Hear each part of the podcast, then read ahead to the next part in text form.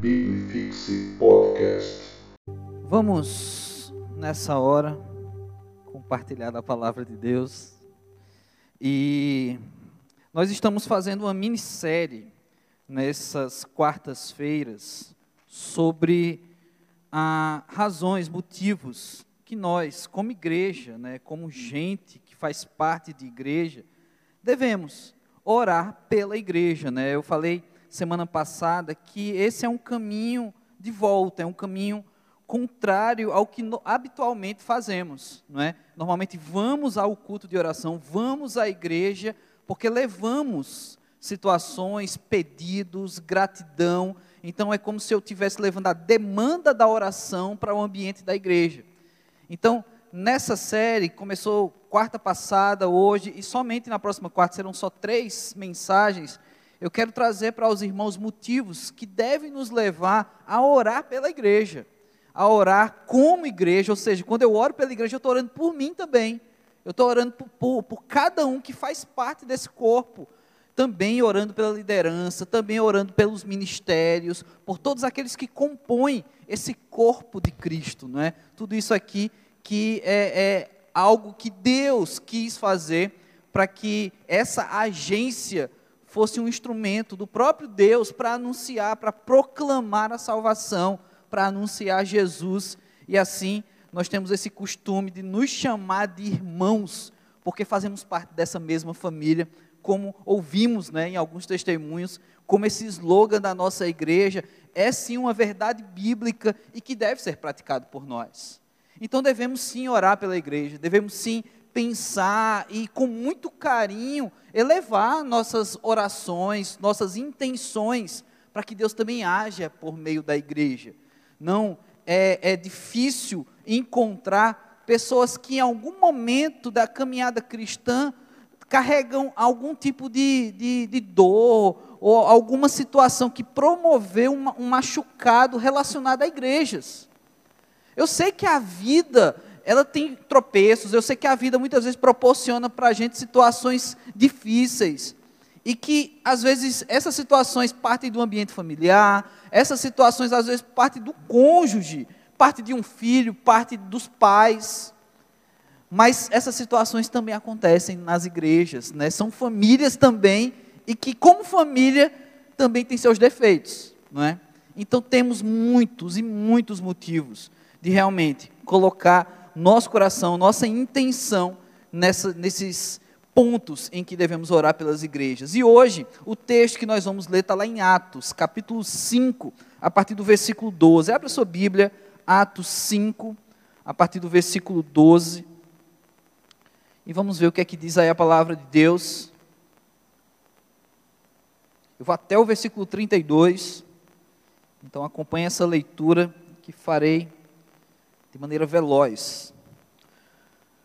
Muitos sinais e prodígios eram feitos é, entre os povos pelas mãos dos apóstolos, e costumavam todos reunir-se de comum acordo no pórtico de Salomão. Mas dos restantes, ninguém ousava juntar-se a eles, porém o povo lhes tributava grande admiração, e crescia mais e mais a multidão de crentes, tanto dos homens como de mulheres, agregados ao Senhor, ao ponto de que é, levarem os enfermos até pelas ruas e os colocarem sobre os leitos e macas, para que ao passar Pedro, ao menos a sua sombra se projetasse em algum deles. Afluía também muita gente das cidades vizinhas a Jerusalém, levando doentes e atormentados de espíritos imundos, e todos eram curados. Levantando-se, porém, o sumo sacerdote e todos os que estavam com ele, isto é, a seita dos saduceus, tomaram-se de inveja, prenderam os apóstolos e os recolheram à prisão pública. Mas de noite, um anjo do Senhor abriu as portas do, do cárcere e conduziu-os para fora e disse-lhes: Ide, e apresentamos-vos no templo, dizei a todas as palavras dessa, dessa vida. Tendo ouvido isto, logo ao romper do dia, entraram no templo e ensinavam. Chegando, porém, o sumo sacerdote e os que com ele estavam, convocavam o sinédrio e todo o senado dos filhos de Israel e mandaram buscá-lo no cárcere. Mas os guardas indo não acharam no cárcere e, tendo voltado, relataram, dizendo: Achamos o cárcere fechado, com toda a segurança e as sentinelas nos seus postos junto às portas. mas abrindo-as, ninguém encontramos dentro. Quando o capitão do templo e os principais sacerdotes ouviram essas informações, ficaram perplexos a respeito dele e do que viria a ser isto. Nesse inteirinho, alguém chegou e lhes comunicou: Eis que os homens que recolhestes no cárcere estão no templo ensinando ao povo. Nisso, indo o capitão e os guardas, os trouxeram sem violência, porque temiam ser apedrejados pelo povo. Trouxeram-nos, apresentaram ao sinédrio, e o sumo sacerdote interrogou-os, dizendo: Expressamente vos ordenamos que não ensinem nesse nome. Contudo, encheste Jerusalém da, da vossa doutrina e quereis lançar sobre nós o sangue desse homem. Então Pedro e os demais apóstolos afirmaram: Antes importa obedecer a Deus do que aos homens. O Deus dos nossos pais ressuscitou a Jesus, a quem vós matastes, pendurando no madeiro.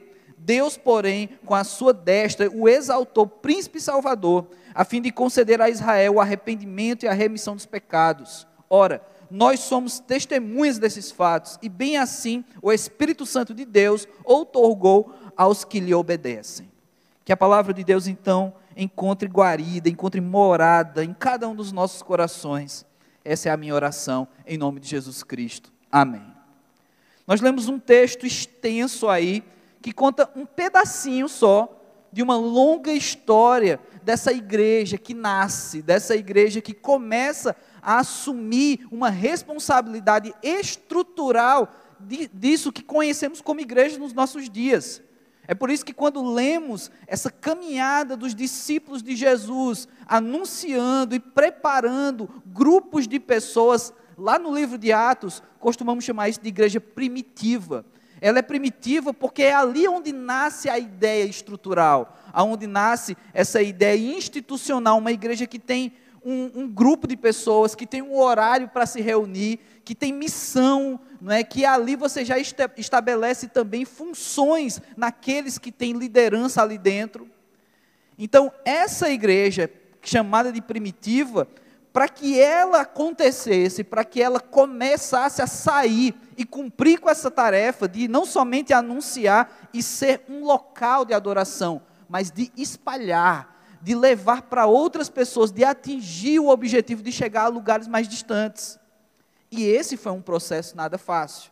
Na história de hoje, a gente vê aí discípulos passando por esse processo de perseguição, por esse processo de reprovação social mas ainda assim nada disso foi necessário para os parar totalmente, para dizer assim: olha, vamos dar um tempo aqui, porque parece que o ambiente não é favorável, parece que não está dando para nós ser igreja, então vamos parar. A gente vê que isso não aconteceu. E é interessante pensar nessa coisa que eu acabei de citar aqui como uma desculpa que poderia levar qualquer um de nós a dizer assim: mas será que é isso mesmo? Porque nós somos muito bons em dar desculpas. O ser humano, ele sabe dar desculpas. O ser humano, ele, ele consegue defender, mesmo sabendo que de alguma maneira aquilo ou aquele outro está errado. Mas a gente consegue, a gente consegue encontrar um meio termo, sabe? Ter uma, uma linguagem, um discurso para encontrar uma desculpa. É interessante que eu penso que o ser humano é tão bom em fazer isso, porque a gente começa a desenvolver desculpas tão cedo. Já criança já sabe dar desculpas já, já, já sabe encontrar um meio de querer driblar os pais e dizer: não, a culpa não é totalmente minha, foi por causa disso, foi por causa daquilo. A criancinha já faz. Então, quando estamos um pouco mais velhos, adultos, a gente já é bem melhor na argumentação. E como a gente gosta de se defender. Como a gente não quer ser envergonhado, ainda que estejamos errados. Então, aqui a gente tem uma igreja que está nascendo onde esses seguidores de Jesus, esses discípulos, eles tinham razões para ter uma desculpa de dizer para a gente não está dando, não, tá, não, não estamos conseguindo alcançar nosso objetivo, vamos para outro lugar, vamos deixar esse povo para trás. Mas não, eles continuaram. Então, observando todo esse texto, eu quero conversar hoje sobre a obediência, sobre a nossa relação com a obediência. E sim, trazer, a partir do ponto de vista da obediência que esses homens de Deus tiveram, que essa igreja iniciando viveu, pensar em razões que devem nos levar a orar pelas igrejas, a orar por você como igreja, a orar pela nossa igreja. Em primeiro lugar, dos versículos 12 ao 16, a gente vê que uma igreja que obedece é uma igreja que agrega pessoas. É uma igreja que ela consegue, de alguma forma, ser atraente às pessoas. Quando eu falo esse de alguma forma, deixe isso bem claro aí na sua mente, né? Se você estivesse enxergando um texto disso, coloque as letras desse texto enormes em negrito para chamar a atenção. De alguma forma ser atraente. Porque de todas as formas ser atraente é perigoso. Porque para atrair pessoas de todas as formas, a gente poderia seguir caminhos bem esquisitos. E olha que tem igrejas em vários lugares que usam caminhos esquisitos para atrair pessoas. A gente não deve atrair de todas as formas, mas a gente deve atrair de algumas formas, formas essas que a própria palavra de Deus nos fornece. Então, o que é está acontecendo aqui nessa história que nós lemos? Na primeira parte desse texto, e mantenha ele aberto, né, a gente está começando aí do, do versículo 12, já fala que ali estava acontecendo uma reunião harmônica, não é? Aqueles que realizavam os sinais e aqueles que testemunhavam os sinais. Então você tinha gente ensinando e gente aprendendo, e eles já, já, já viviam num ambiente eclesiástico, uma igreja. Tinha gente falando, tinha gente ouvindo, tinha gente crescendo. Então já havia um tipo de harmonia acontecendo aqui. Mas veja o versículo 12 que diz que todos se reuniam de comum acordo. Sabe, você ia por, por força da própria vontade, porque você entendia que valia a pena. Tantos que ensinavam quanto que aprendiam era de comum acordo. Valia a pena ser igreja, valia a pena se reunir. Ore pela sua igreja, ore por você como igreja, ore para que as pessoas sintam o prazer de ser igreja, que não seja por obrigação, e não somente o crente é, se sinta à vontade e que sinta prazer em fazer parte de uma igreja. Ore também para os líderes, para os pastores, para que isso nunca venha a ser uma obrigação ainda que, entre aspas, sejamos nós funcionários da igreja, né? a gente vive, a gente trabalha para ser pastor da igreja, mas que isso não seja a nossa obrigação. Que isso sim seja de comum acordo, porque afinal de contas estamos aqui fazendo o trabalho do Senhor. Deus nos deu essa oportunidade. Assim como Deus também dá para cada um de nós a oportunidade de fazer parte da igreja, de frequentar uma igreja. Mas infelizmente, irmãos, assim como em tantas outras áreas da nossa vida, muitas pessoas fazem por mera obrigação.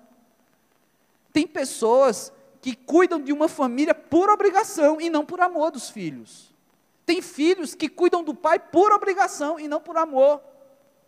E quando a gente vê polêmicas nos jornais, quando a gente vê essas coisas que acontecem no mundo e que, como estamos é, já prestes à volta de Jesus, notícias cada vez piores vão surgir nos noticiários. E, e, a gente vê tudo isso, a gente vê pessoas ali dando desculpas para um lado, desculpas para o outro, para tentar defender o acusador ou tentar proteger a, a vítima em tantas situações. Mas ao mesmo tempo você percebe que muita gente tem uma obrigação de defender ou de acusar, seja o envolvimento político, seja o envolvimento religioso, é como se isso fosse uma obrigação. Irmãos, ore pela igreja para que ela entenda a razão de existir. Eu não estou aqui falando para vocês, para quem está em casa, porque eu sou obrigado a fazer isso. Eu estou aqui falando porque esse Jesus de quem eu anuncio foi o que mudou minha vida. O que eu faço não é suficiente para pagar o preço do que ele fez por mim. Mesmo que eu entendesse que fosse uma obrigação da minha parte, essa obrigação seria vã, porque olha o que Jesus já fez por nós a minha obrigação não é nada. O próprio Jesus, ele foi voluntariamente à cruz e se entregou, porque era essa, essa era a promessa. O profeta Isaías anunciava sobre isso. Jesus foi como um cordeiro, sem reclamar. Se Jesus sofreu o que sofreu voluntariamente, que direito eu tenho de achar que eu faço isso por obrigação? Então, ore por isso. Os versículos 13 e 14, eles são bem interessantes aqui no início dessa história. Veja que no versículo 13, o texto narra que havia um grupo que não se ajuntava. Havia um grupo de pessoas que eram aquele grupo mais desconfiado, que eles não caminhavam junto com esses que pregavam e esses que andavam com os pregadores, com aqueles que faziam os sinais. Eles não se juntavam, Porém, o versículo seguinte, o versículo 14, diz que no final eles caíram na graça do povo. As pessoas entendiam a razão de ser igreja a partir do exemplo. E aí a gente tem um grande motivo de oração, porque infelizmente, irmãos, já não basta hoje em dia você dizer que é crente ou dizer que é evangélico. Não basta. Você tem que explicar que evangélico é você. É isso que a gente está vendo no nosso país. Porque quando você diz que é cristão, quando você diz que é evangélico, as pessoas já vão rotular, coisa que a gente falou quarta passada. As pessoas já vão rotular você. Ah, então você é que nem o pastor fulano de tal, é que nem os crentes que faz isso, isso e aquilo, é que nem. Então vai relacionando nós, o povo de Deus, a rótulos de pessoas que infelizmente caminharam de forma errada, que não tiveram a sensibilidade de olhar para as pessoas, de ser uma igreja que andava em harmonia e que pregam errado com a vida. Tem mau testemunho, mau exemplo. Pois é, infelizmente, a gente tem que dar um monte de explicações. Não é? A gente está tendo esse caso aí muito severo na mídia e você tem posicionamento de muitos religiosos. E é interessante quando algumas outras religiões vão até a televisão, vão falar sobre casos extremos, como esse caso do estupro e tudo mais, aborto e tal quando pertencem a religiões de, de tradição afrodescendente, tá, religiões ligadas ao espiritismo, eles não precisam explicar. Eles simplesmente dizem, olha, eu sou da religião de tal, e, a minha, e o meu objetivo é esse, é, o que eu penso é isso. Mas quando vem o evangélico, ele, ele tem a necessidade de se explicar. Porque se ele não falar nada, ele já vai ser julgado, só porque é evangélico. Olha que coisa maluca a gente vive hoje. Então aqui a gente tem uma igreja que está nascendo num ambiente que tinha gente desconfiada dos crentes. Mas isso não freava o ministério, isso não freava a igreja de avançar. E isso fazia com que, diferentemente dos desconfiados, outros de fora entendessem: puxa vida, mas vale a pena fazer parte dessa igreja. Ainda que tenha gente criticando, eu ainda acho que, que vale a pena. Então a gente precisa orar por isso. Porque, infelizmente, tem tantas igrejas pregando coisas que não são bíblicas, que não estão na palavra de Deus, e isso gera, muitas vezes, uma aversão das pessoas ao cristianismo, a figura de, de líderes que pregam outras coisas e que não estão na palavra, mas apesar disso, precisamos ainda ser a igreja que agrega pessoas. Que, independente dos desconfiados, independente de tanta explicação que a gente tem que dar por ser evangélicos, no Brasil, ainda as pessoas olhem e digam, mas eu acho que vale a pena fazer parte desse povo, como a gente tem visto nos testemunhos. Eu acho que tem algo diferente nessa igreja. Não somente quando eu falo essa igreja, essa igreja, mas eu falo a igreja do Senhor.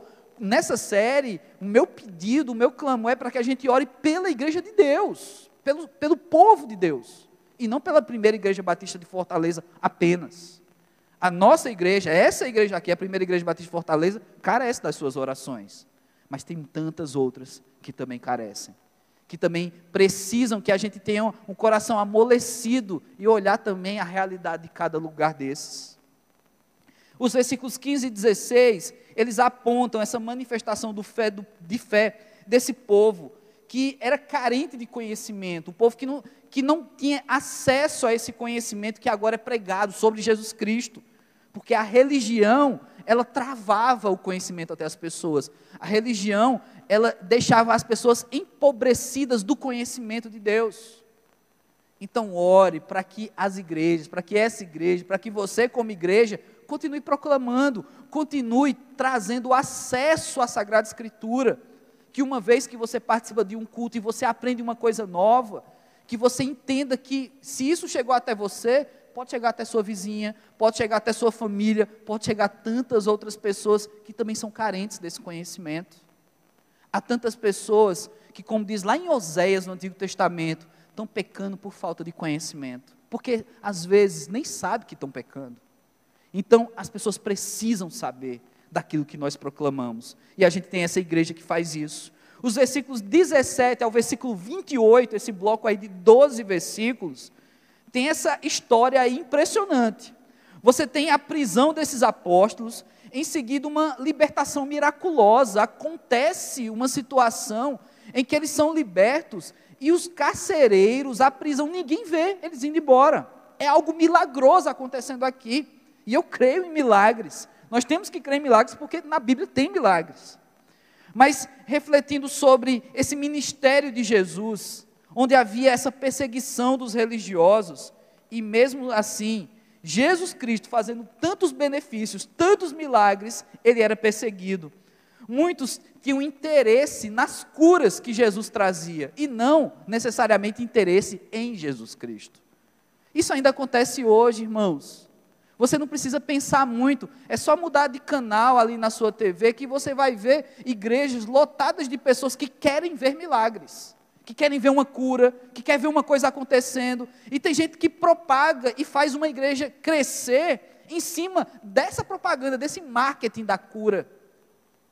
Ore pelas igrejas, ore pela nossa igreja, por você como igreja, para que a gente não esqueça que é Jesus se Jesus quer curar, Ele vai curar. Eu creio em milagres. Eu já vi situações que eu não tenho como explicar. Poder de Deus. Mas não foi a igreja que causou, não foi o pregador fulano de tal que foi usado com poder, foi Jesus que fez. É poder de Deus. Então ore para que as igrejas não, não percam isso. Não esqueçam que o centro é Jesus. Não é para anunciar que a oração do fulano de tal tem o poder é para anunciar que Jesus tem o poder.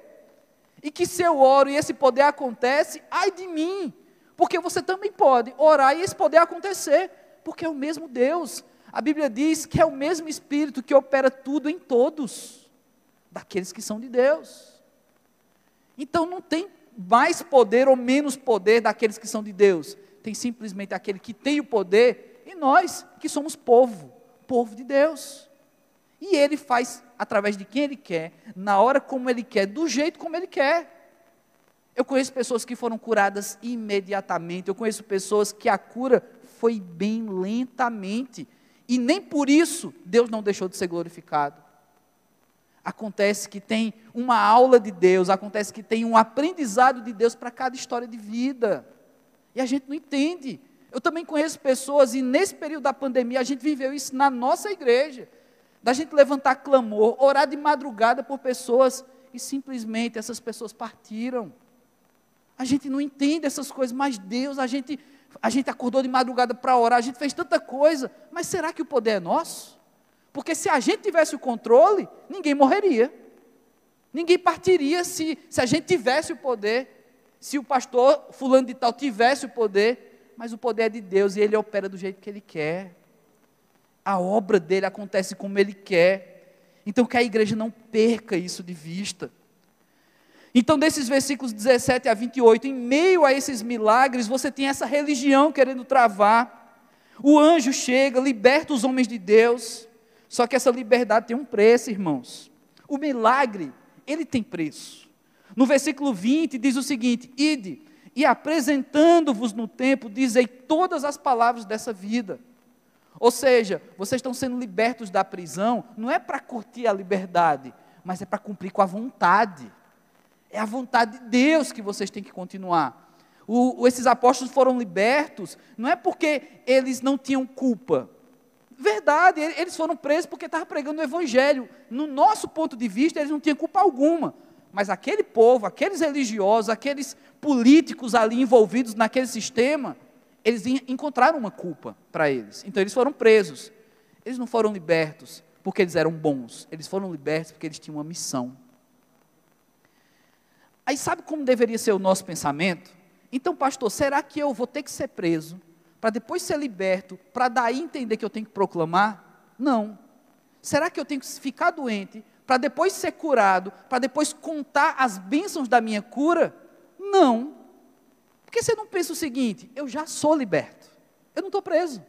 Por que você não pensa o seguinte: eu já tenho saúde? Então você tem todas as razões do mundo para proclamar. Então ore para que as nossas igrejas não careçam de testemunhos muitas vezes fortes para dar uma razão para você pregar a palavra de Deus. Você já tem todas as razões do mundo para pregar a palavra de Deus.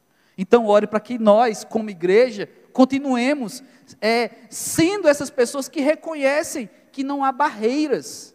Porque quando foram levantadas barreiras para esses apóstolos, o próprio anjo do Senhor derrubou essas barreiras. Mas para que eles continuassem fazendo a missão deles.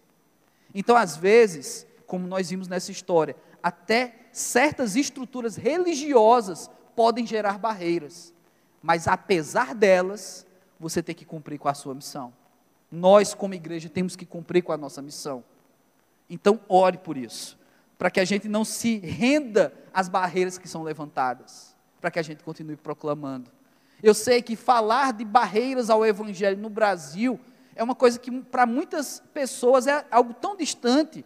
Parece que perseguição só existe naqueles países que é proibido pregar o Evangelho, que se você for encontrado com uma Bíblia, você pode ser preso, que você tem que traficar a palavra de Deus de maneira escondida, fugindo da polícia, para levar a palavra de Deus para outra pessoa. Aí você pensa, puxa vida, ali sim, viu? Ali é difícil e ali quem prega é realmente corajoso. Mas eu penso o seguinte, irmãos, no Brasil que a gente ainda tem tanta liberdade de pregar a palavra de Deus, então por que falta tanta coragem na gente? Ore para que a igreja não perca essa coragem, para que a gente não se acomode, para que a gente não encontre o nosso ponto de conforto e está tudo bem, a gente já alcançou o número de pessoas suficiente, para que a igreja olhe e diga assim: a gente não precisa mais nem batizar ninguém, porque já está bom o povo que está aqui. Não, para que a igreja seja incomodada, para que o pastor não continue produzindo aí aula de batismo, para que a gente encha ainda mais essa turma de batismo, porque a nossa missão não pode parar. Até Jesus Cristo voltar, muita gente ainda vai ser alcançada em nome de Jesus, mas não para a primeira igreja batista de Fortaleza, só para Jesus. Então nós não podemos perder isso de vista, ore por isso. Ore para que a gente não viva sufocado, achando que não temos a oportunidade. A gente não está num país de perseguição religiosa, irmãos. Temos muito mais a fazer. E aí, você tem no versículo 25 uma coisa interessante: que quando os religiosos estavam questionando ali junto com aquela estrutura é, carcerária. O que foi que aconteceu? Como foi que eles escaparam? Se estava tudo fechado, ninguém viu eles saindo. Então você tem aqui a primeira rede social que foi colocada no mundo antes de ter celular, que era a fofoca. Era uma rede social, as pessoas iam falando de um para o outro. Então a notícia chegou que os apóstolos já estavam era pregando, eles não estavam presos, eles estavam no templo pregando. Então eles foram até lá. E é interessante que os apóstolos eles não tinham, eles não carregavam culpa, mas eles acabavam culpando eles, de tal modo que eles tiveram medo de agir com violência, porque o povo não ia gostar da atitude. Ou seja, a pregação desses apóstolos, a vida deles, proclamava algo que estava dentro da vontade de Deus, da palavra de Deus. Então não tinha como levantar acusação ali, de forma a envergonhar na frente do povo, porque aquele povo entendia a pregação deles. Então, uma outra razão de, e motivo de oração, ore para que a igreja continue sendo entendida. Igreja como um todo, que a sua pregação, a minha pregação, os nossos estudos, o seu pequeno grupo, o seu discipulado, o pessoal da integração, que as aulas de batismo, tudo seja acessível, as pessoas entendam uma das grandes dificuldades que a gente vê de pessoas que vêm de outras religiões e na, na, profissão de fé fala é que às vezes as pessoas faziam parte de uma outra igreja, de uma outra religião e meio que não entendia nada que estava acontecendo, simplesmente frequentava. Então ore para que nós sejamos sempre claros naquilo que nós pregamos, para que você entenda, que seja acessível. Porque de que adianta eu complicar tanto aqui, parecer um intelectual falando e você sair daqui sem nada para casa? só balançando a cabeça e dizendo amém sem entender nada. Então ore por isso, para que nós pregadores e que você também com a função de pregador, para que a igreja como todo, ela continue sendo entendida. A gente não quer que você venha para cá para cumprir com um ritual, somente uma religião. A gente quer que você saia daqui com mais de Deus. Além do mais de Deus de modo espiritual, mas também mais do conhecimento de Deus. Então ore por isso para que as igrejas continuem sendo relevantes. Caminhando para o final, versículos 29 a 32, a gente tem essa igreja que ela sabe a quem deve obedecer. O versículo 29 é aquele momento que, que a igreja tem que aplaudir, que a igreja tem que entender que o, o sucesso dessa missão, daquilo que é feito com a vontade de Deus, eles disseram: o que importa é obedecer a Deus do que aos homens. Isso é um momento chocante. Isso é um momento provocativo, isso é um momento que pode colocar eles na prisão. Mas isso é um momento de testemunhar. Quantas vezes, irmãos, nós, povo de Deus, e às vezes igrejas, líderes, se vendem para agradar homens, ao invés de Deus. Se vendem, negam a própria fé, negam aquilo que creem, para não ficar tão feio na sociedade. Sabe, vamos falar aqui numa linguagem mais, mais clara. Quantos cantores evangélicos, pregadores, mudam o discurso porque vão falar na Rede Globo? Para agradar. Porque se estivesse numa igreja evangélica, o discurso seria diferente, seria outro. A gente importa obedecer a quem? Se não a Deus. Que tanta preocupação é essa de agradar os homens? Porque afinal de contas, será que a gente consegue agradar todo mundo? É claro que não. É claro que não. A palavra de Deus, ela, ela é nesse sentido desagradável. Porque ela é provocativa. A palavra de Deus, ela incomoda. Ela vem ao nosso encontro porque ela diz: olha, Quer saber de uma coisa? A palavra de Deus diz o seguinte: você é pecador e você tem que mudar. Gente, isso é desagradável. Então, ore para que as igrejas continuem nesse sentido, de cumprindo a vontade de Deus, sendo desagradáveis para aqueles que estão no pecado, mas agradando a Deus. Ore por isso, porque a gente tem uma tendência natural de querer fazer aquela política da boa vizinhança e ficar bem na fita com as pessoas e às vezes a gente está desobedecendo a Deus para fazer isso, para ficar bem com as pessoas. Às vezes a gente quer ficar bem com gente da nossa casa, da nossa família, mas a gente sabe que está mal com Deus fazendo isso. Então ore para que a igreja não perca isso de vista. Porque ofertas vão surgir, irmãos. À medida que o tempo chegue, que Jesus está chegando e voltando, o mundo vai cada vez mais querer comprar a igreja. E como a palavra de Deus diz que à medida que os tempos avançam, a fé de muitos esfriará. Irmãos, fé fria não são pessoas que se convertem e não ligam para Deus. A fé que esfria é daqueles que têm fé, ou seja, os cristãos que vão esfriar, o povo de Deus que vai esfriar, porque quem não tem já está congelado, já está frio. O processo de esfriamento é justamente de quem tem fé. Então ore por isso, ore por você nesse sentido também. Para que a gente não se sinta sufocado por um sistema ou nos vendamos para agradar aos homens. No final aqui, a, a pregação desses apóstolos é de uma maneira muito sucinta, muito clara, como eu tenho falado aqui, que também é um motivo de oração, para que a igreja seja sempre compreendida. Versículo 30, eles falam sobre crucificação e ressurreição. O versículo 31, eles falam sobre o ministério da reconciliação, ou seja, Deus quer que a gente tenha contato com Ele. E o versículo 32, eles falam sobre pneumatologia, a doutrina do Espírito Santo. Então, poucas palavras, eles pregam tanta coisa. Porque também, irmãos, aqui tinha um sentimento, um sentimento de urgência. Esses homens acabaram de sair da prisão e estão lá cumprindo a missão. Eles poderiam ser presos a qualquer momento. Eles sabiam que eles tinham que aproveitar o máximo o tempo que eles tinham. E ser sucintos e deixar a mensagem, o recado, para que outras vidas fossem alcançadas. E o último motivo de oração, então, nessa noite, meus irmãos, ore para que a igreja não perca o sentimento de urgência que a gente não esqueça que tem gente caminhando para o inferno, tem pessoas morrendo sem Deus, que a gente chore por isso, que a gente entenda que antes mesmo de um debate político de quem está certo ou quem está errado, que tem que matar uma criança ou não, antes de qualquer debate político, social que a gente tem na, na, na TV, nas redes sociais, antes de tudo isso, tem que ter em nós um sentimento de urgência. Vem cá, essas vidas já foram alcançadas.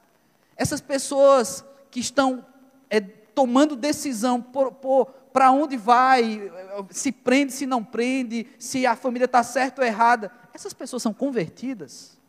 A gente quer entrar num debate com pessoas que não têm temor a Deus. A nossa preocupação devia ser: essas pessoas já ouviram falar de Jesus, essas pessoas têm um destino no céu. Sabe, a gente está entrando no jogo deles. A gente está ficando preocupado com os debates deles. O nosso debate é outro, irmãos. A gente já sabe que a nossa vida aqui é uma peregrinação. O tempo está se cumprindo. Daqui a pouco a Bíblia fala que a nossa vida é como uma fumaça, logo se dissipa. Então, enquanto estamos aqui, a gente tem é, é, esse costume de começar a gostar tanto, se apegar da vida. Sabe, a gente começa a realizar alguns sonhos, fazem, fazemos viagens, compramos o que gostaríamos de comprar, e a gente começa a esquecer esse sentimento de urgência, que daqui a pouco isso aqui vai acabar. A igreja não pode esquecer isso. Esse sentimento tem que estar no coração da igreja, no coração do povo de Deus, no coração dos líderes. Ainda há muito a fazer, irmãos. Ainda tem muita cadeira vazia, ainda tem gente lá fora que poderia estar aqui, mas está pecando, mas está cometendo crimes lá fora. E ao invés de discutir pena de morte, se o criminoso é certo ou errado, se a pessoa simplesmente é uma vítima, o que nós estamos fazendo para que eles ouçam falar de Jesus Cristo? para que eles mudem de vida definitivamente? Será que é simplesmente ter uma posição de, de justiça? Ou devemos entregar essas pessoas ao que é justo? Ao que trouxe justificativa, ou melhor dizendo, justificação para que a gente tivesse acesso ao céu? Então, não perdamos como igreja sentimento de urgência, ore por isso. Para que você, como igreja, a nossa igreja e as igrejas que proclamam a Cristo Jesus não esqueçam, não fiquem confortáveis aqui achando que não vai demorar um pouquinho mais. Deixa acontecer. A gente está aqui fazendo nossa missão, vamos devagar. Não, irmãos, não é tão devagar assim. Temos sim missão diante de nós e esse, sentimento que os discípulos tinham, vamos pregar e falar tudo que tem que pregar para que as pessoas sejam alcançadas, que isso também resida no nosso coração. Como igreja, ainda tem muito a fazer. Vamos orar, vamos nessa hora realmente colocar nossas vidas, colocar nosso entendimento, nossa intenção diante de Deus. Fique de pé aí no seu lugar e declarar ao nosso Deus que realmente, se há algo a melhorar em nós como igreja, se há sentimentos que precisam ser ainda desenvolvidos em nós, como esse sentimento de urgência, como esse entendimento que a igreja tem que agregar pessoas, mesmo que o discurso seja desagradável para aqueles pecadores. E mesmo que esses pecadores vindo até nós fazer parte da igreja seja desagradável para nós, que apesar de tudo isso, não devemos esquecer que ainda temos essa mesma missão que esses apóstolos tiveram, que devemos fazer o que eles também fizeram, e que se um dia eu ou você for preso por causa disso, e que talvez logo, logo isso comece a acontecer também no Brasil, se a gente for preso por causa disso, que a gente não deixe de cumprir com a nossa missão. Que não é a prisão que vai nos parar, não vai ser a religião que não vai nos parar, não vai ser a política, não vai ser esse sistema do mundo que vai nos parar, porque afinal de contas, nada disso parou a Jesus Cristo. Ele foi até o fim, e melhor dizendo, Jesus foi até a eternidade por nós, nos dando também a eternidade. Então vamos clamar ao nosso Deus. Pai, eu quero te apresentar a nossa igreja, eu quero te apresentar o teu povo como igreja, eu quero te apresentar as igrejas, Senhor Deus, espalhadas por todos os lugares, ó Pai. Que a gente não esqueça de ser igrejas relevantes na sociedade, na cidade, no local onde estamos. Que a gente não perca de vista, Senhor Deus, ser igrejas compreendidas. Pai, que o nosso discurso, que a nossa pregação seja entendida pelo povo, Senhor Deus que a gente não perca o sentimento de urgência, Senhor. Que a gente não esqueça, ó Pai, que ainda tem tantas vidas que precisam ser alcançadas, carentes desse conhecimento, que são tantas pessoas, Senhor Deus, que ainda não descobriram, ó Pai, o ato da cruz, o que realmente elas precisam para ser salvas, ó Pai.